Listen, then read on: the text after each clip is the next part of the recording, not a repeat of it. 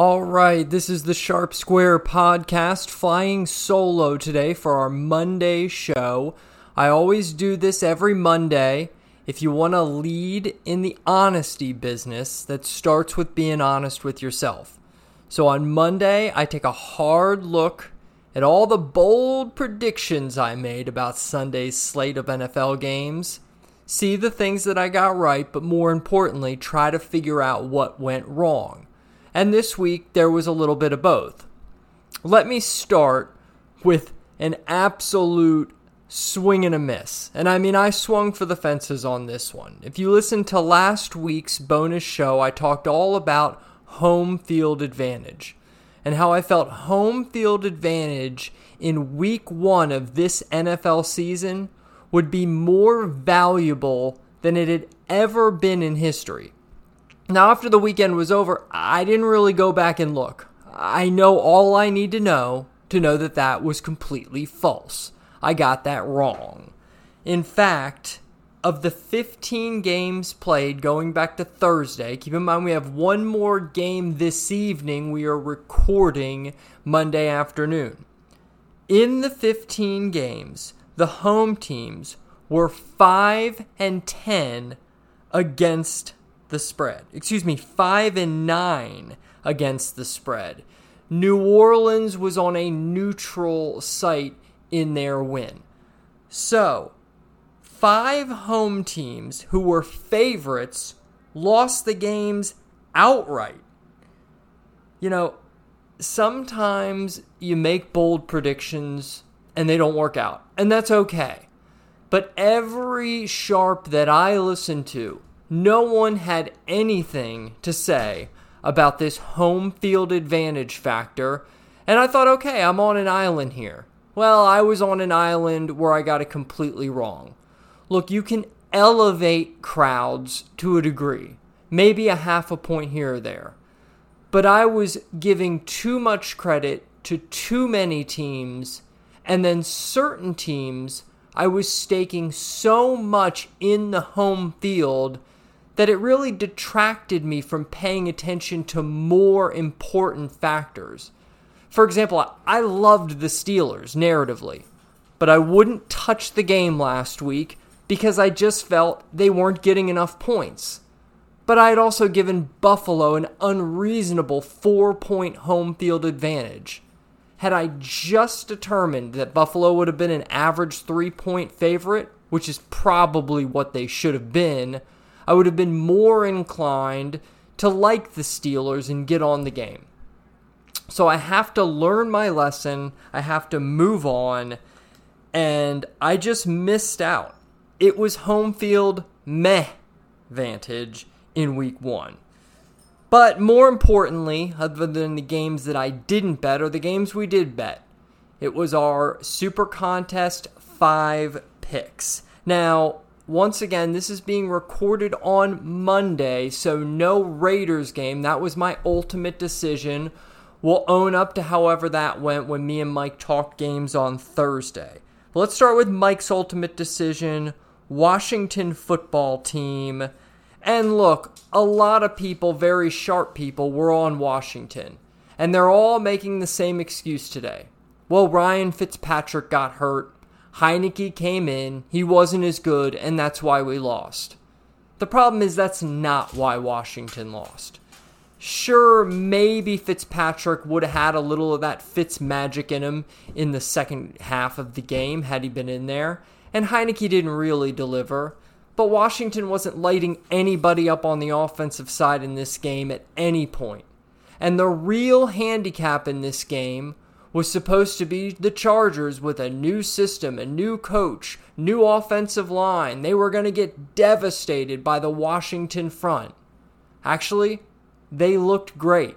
Herbert looked like one of the best quarterbacks in the league, and he was sacked twice, only losing a total of three yards.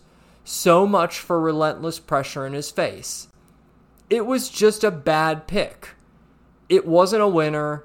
Washington might have potential later in the season, but we all assumed the Chargers, oh, it'll take time. This is a good time to bet against them. And we just assumed Washington was there. They weren't. I expect more from that defense. Washington will win some games, even if they have to with Heinicke. But this is a spot where we just plain got it wrong.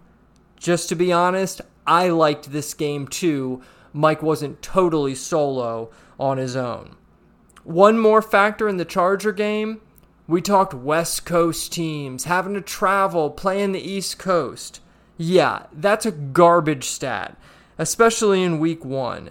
In week one this year, West Coast teams traveling to the East Coast or just traveling in general were 5 and 0 straight up. So all playing on the road, again, not too much home field advantage, but not too much travel disadvantage for these teams. Just a general concept whiff that I had in week one. All right, did get something right here. Houston, Tyrod Taylor converted 55% of the Texans' third downs, and Houston ran the ball 41 times. That is a quarterback who knows how to not lose a game. The Jags didn't look good three had a uh, minus three turnover differential, and it was just a simple handicap. Why is Jacksonville on the road favored against anyone with a rookie quarterback and a first time NFL head coach? Yes, Houston's bad, but they have a veteran quarterback, and it made all the difference. We were all over this game. It was our ugly Betty, Houston plus three and a half. They won the game outright. Okay, the next game we had was Detroit. Now, Detroit was down by 24 points in the fourth quarter, so they didn't hang in there with the Niners. The Niners didn't run into any difficulties.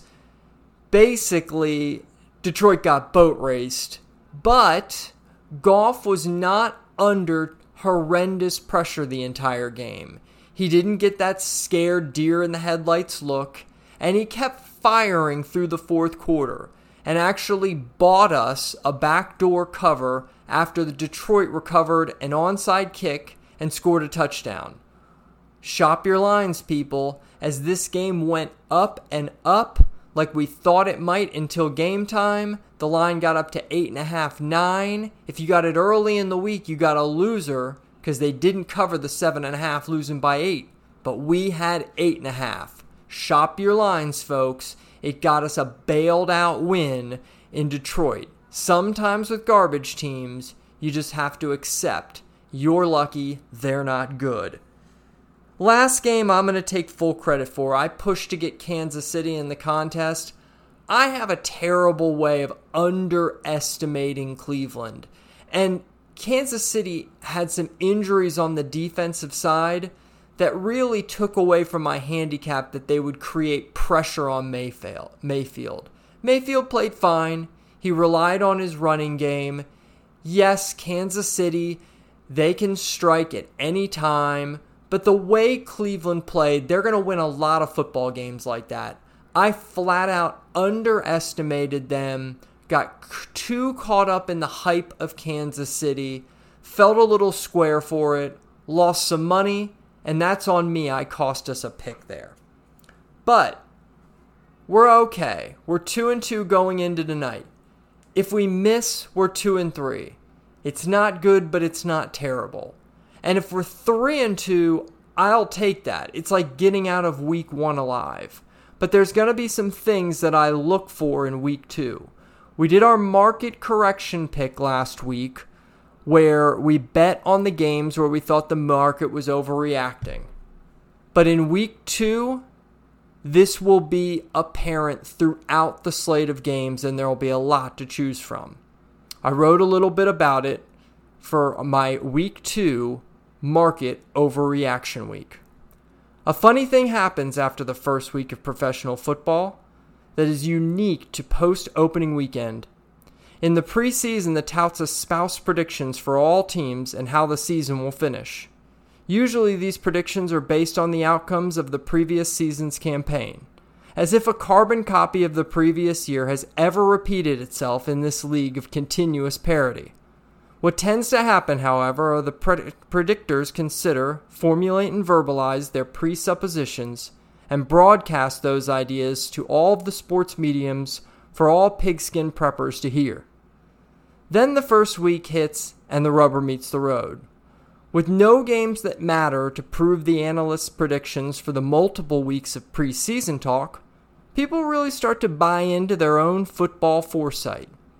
The mistake often made is to condense your evaluations of a season's body of work into one game. One game that is also the first game of a full speed, precision sport that is played in rush hour traffic. Don't forget that these athletes are hardly playing in any preseason games, if any, and the amount of contact is limited. The first game can tell you a lot about any given team. It cannot, however, tell you what the entirety of a season will bring.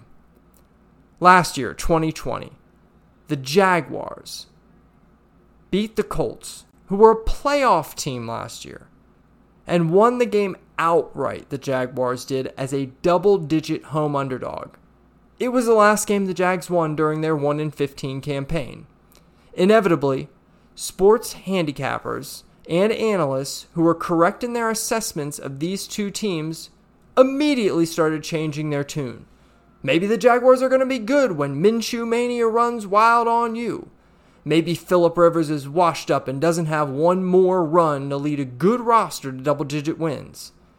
People run from solidified team ratings that they spent months constructing and weeks touting. This leads to a week two that offers some of the best opportunity to best bet market corrections that are based in hyper overreaction. I have to believe in my thoughts on quarterbacks, coaches, and team strengths compared with weaknesses. I personally spend the month of August deep diving information, consuming articles, and pouring hours of podcasts through my ear canals. The very first game is not enough to flip flop on my own contentions and assume what happened in week one will replicate its results the following week, month, and ultimately season. A true sharp bettor will use the previous game's results to analyze a team's capabilities. They will be disciplined, though, to get a sample size of games that eliminates at least a fair degree of one game anomaly. One game is not the sample size, and the first game is not the prime cut of a single game sampling to tell the story. I spent the day going over box scores of the games to see what some stats provided for insight. I thought through what I saw as I watched copious amounts of games on three different TVs yesterday. I made some notes, updated my team pages, and will now put a pin in that information. In week two, I'm going to use my same power rankings that I used the previous week. Now is not the time to blow up your system and audible into freestyle. Give things a chance to work out naturally until week three. Then go ahead and freak out.